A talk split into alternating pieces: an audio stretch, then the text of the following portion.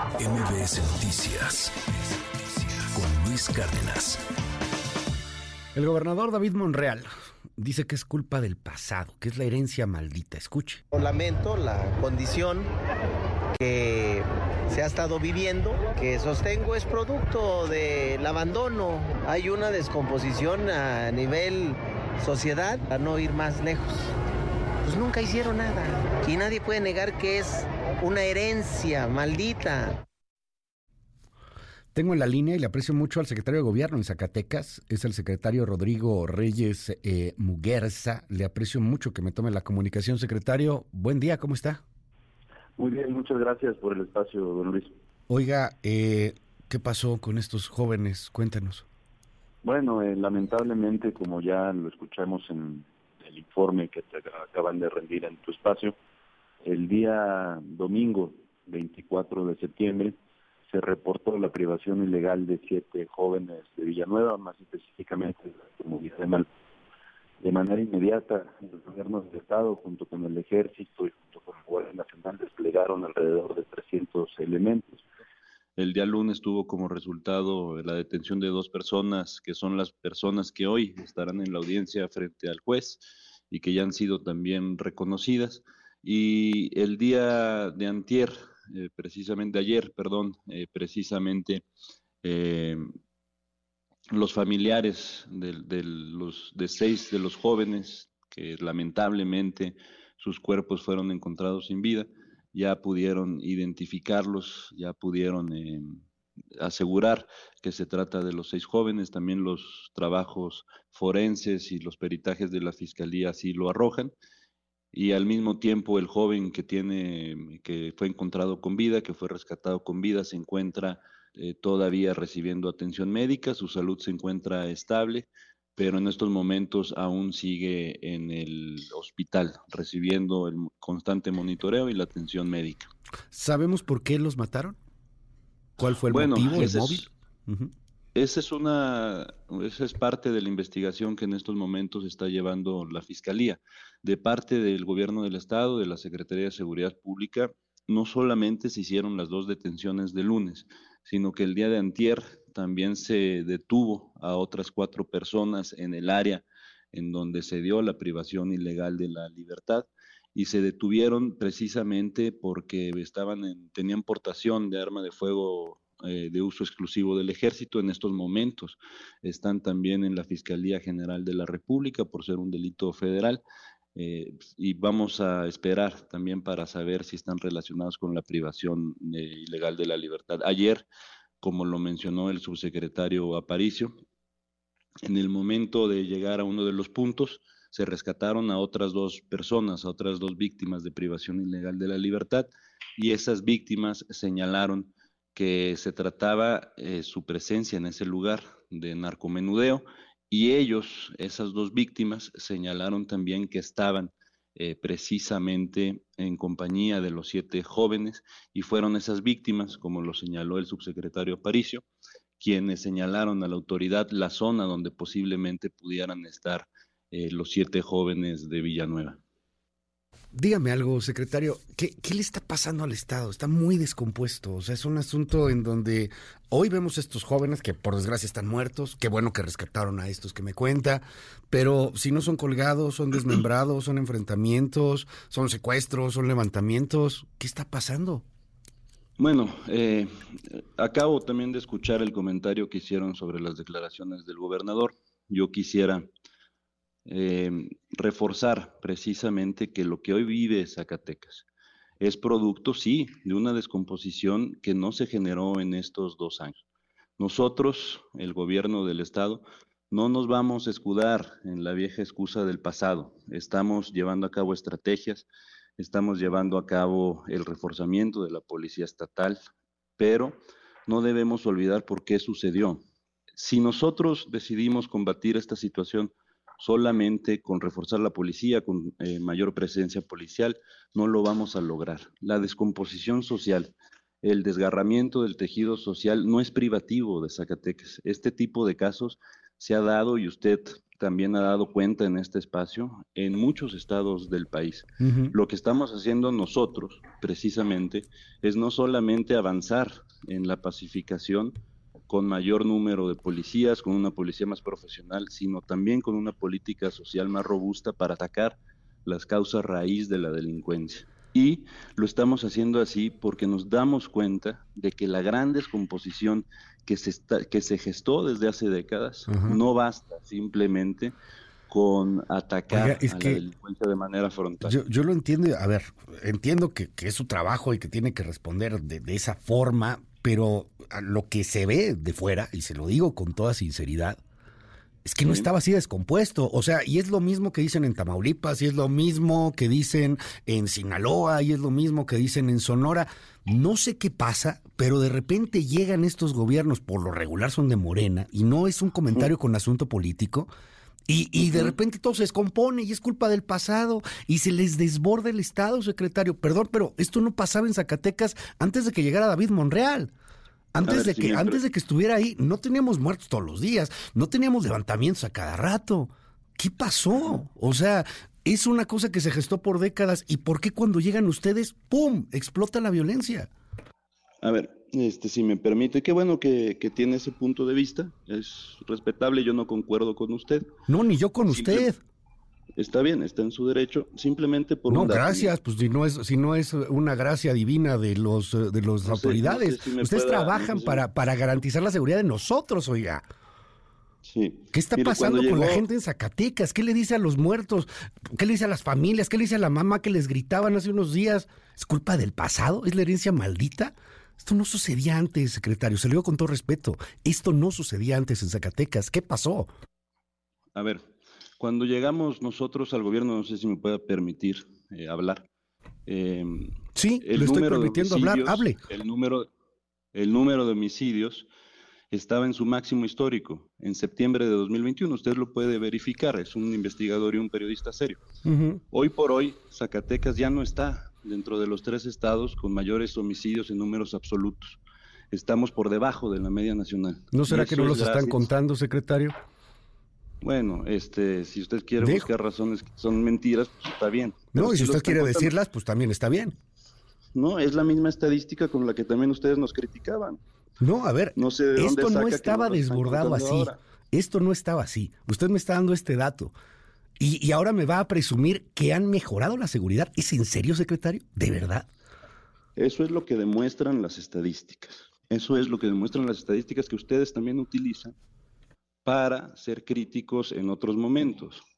Eh, creo que es un número que se tiene que tomar en cuenta para analizar lo que está sucediendo y los avances que hemos tenido. Eso es lo que estoy refiriendo. No negamos y no vamos a negar la situación que está sucediendo. No negamos el problema que tenemos con personas desaparecidas. Lo estamos atendiendo todos los días y todos los casos se están atendiendo a través de la Comisión Estatal de Búsqueda y a través de la Secretaría de Seguridad Pública. Eso lo estamos haciendo. En cada uno de los casos hemos atendido a las víctimas, vamos a seguir estando del lado de las víctimas, no vamos a dejarlas solas en ningún momento. Siempre han recibido el acompañamiento, incluso estas familias que lamentablemente y con quienes nos solidarizamos perdieron a sus hijos, hemos estado acompañándolas y lo vamos a seguir haciendo. No negamos esta realidad, la estamos atendiendo, es nuestra responsabilidad, pero también no vamos a dejar de señalar qué fue lo que causó esta situación. Y no, lo que causó esta situación no son estos dos años, es la gran descomposición que hemos venido arrastrando desde un periodo muchísimo anterior. Y los resultados, los avances que hemos tenido, ahí están, en cifras. ¿Nos falta mucho por recorrer? Claro que sí, y no lo vamos a negar pero tampoco vamos a negar que hemos logrado no solo contener los homicidios dolosos, que es el delito que más lacera, sino disminuirlos. Cuando nosotros entramos estaba en su máximo histórico y hoy Zacatecas ya no está dentro de Tengo, tengo el dato, perdóneme, es que nomás es googlearlo. A lo mejor yo lo estoy haciendo mal, ¿verdad? Pero tengo el dato, de acuerdo al INEGI, datos del 2023, secretario, los cinco estados más peligrosos en lo que va el 2023 contemplando delitos de homicidio doloso por cada 100 mil habitantes. Están en cuarto lugar. El primero es Colima, el segundo es Morelos, el tercero es Baja California, Zacatecas está ahí, 28.35. ¿Y de dónde sacan que ya no están, que, son un estado seguro? ¿De dónde ven eso? La tasa que tiene del INEGI de 2023 refiere al año de 2022. El, el, dato del INEGI está desfasado por un año. Ok, este año ya están mejor ustedes. Sí, ahí están las estadísticas del Secretariado Ejecutivo de Seguridad Pública. Ah, está bueno. Está bueno. Oiga, hace poco, bueno, no tampoco, en el 2021, cuando David Monreal andaba pidiendo entrevistas para todos lados, platiqué con él y, le preguntaba cómo veía el Estado, qué, qué iba a pasar. Ahí sí salía su gobernador, que es su jefe, ¿no? Ahí sí salía, ahí sí daba la cara, ahí sí quería platicar, ahí sí estaba muy dicharachero, se sacaba la foto, pues es candidato, ya cuando son gobernadores se esconden, eh, lo entendemos. Pero quiero recordar esto que me dijo David Monreal en el 2021, y, y así veía Zacatecas, escuche. ¿Ves un 2030 siendo tu gobernador? Bien. O sea, sí, Zacatecas unido. Yo primero deseo, mi, sí, veo un Zacatecas eh, incorporado en el desarrollo nacional. Veo un Zacatecas recuperando su seguridad, su paz social, su tranquilidad. Veo caminando nuevamente a las familias con confianza, a los niños, a los jóvenes disfrutando de su parque, de sus calles, de su teatro.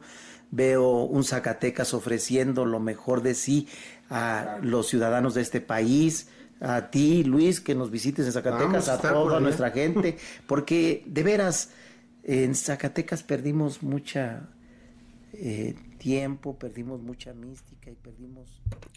Y ahorita están perdiendo muchas vidas, y ahorita están perdiendo mucha esperanza, y ahorita están perdiendo muchos jóvenes. No creo que lleguen a ser ese estado, ojalá que sí, oiga. Sé que termina antes del 2030, yo le decía a él, ¿Cómo lo va a ver? ¿Cómo veía su estado? A dos años es un polvorín. Bueno, nosotros, qué bueno que me dio usted el consejo precisamente de googlear.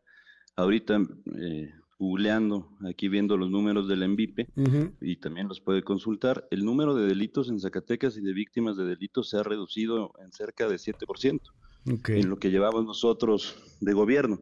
Mire, yo no niego y el gobernador no se esconde y tampoco lo niega. La situación que estamos pasando en Zacatecas es compleja, sí, lo reconocemos. Reconocemos que el, el tema de las personas desaparecidas es un tema que requiere atención prioritaria, lo estamos haciendo, pero también no estamos de brazos cruzados, estamos enfrentando este fenómeno que es muy complejo, que es multifactorial, todos los días, todos los días lo estamos eh, combatiendo, no es fácil, por supuesto que la situación es compleja y lo vamos a seguir haciendo, no vamos a decaer en esa lucha. Yo jamás diré que su trabajo o el de cualquier político es fácil, ¿eh? Pero debe ser muy, muy difícil decir lo que usted me está diciendo a la cara de personas como esta mujer que así le reclamaba hace unos días, secretario. Escuche. Por favor, ya basta, ya basta y vengo sola, no vengo con nadie, yo no necesito gente, yo no necesito a nadie, vengo yo sola, yo sola, por mi hija, porque a mí sí me duele lo que está pasando en Jerez y todo el estado de Zacatecas. Y quiero que el gobernador y que usted, presidente, me escuchen. Toda la comunidad de Jerez estamos conscientes de eso, trabajando para eso. Por eso es la unión de los jerezanos, para que ya no pase eso. ¿Qué le, ¿qué le, decimos a la mamá de Frida, Sofía Murillo, que va mejorando el Estado, secretario? ¿Qué estamos haciendo? Que, es culpa del pasado? ¿Que son los priistas, los conservadores, los fifís? ¿Qué les decimos a todos los desaparecidos de Zacatecas?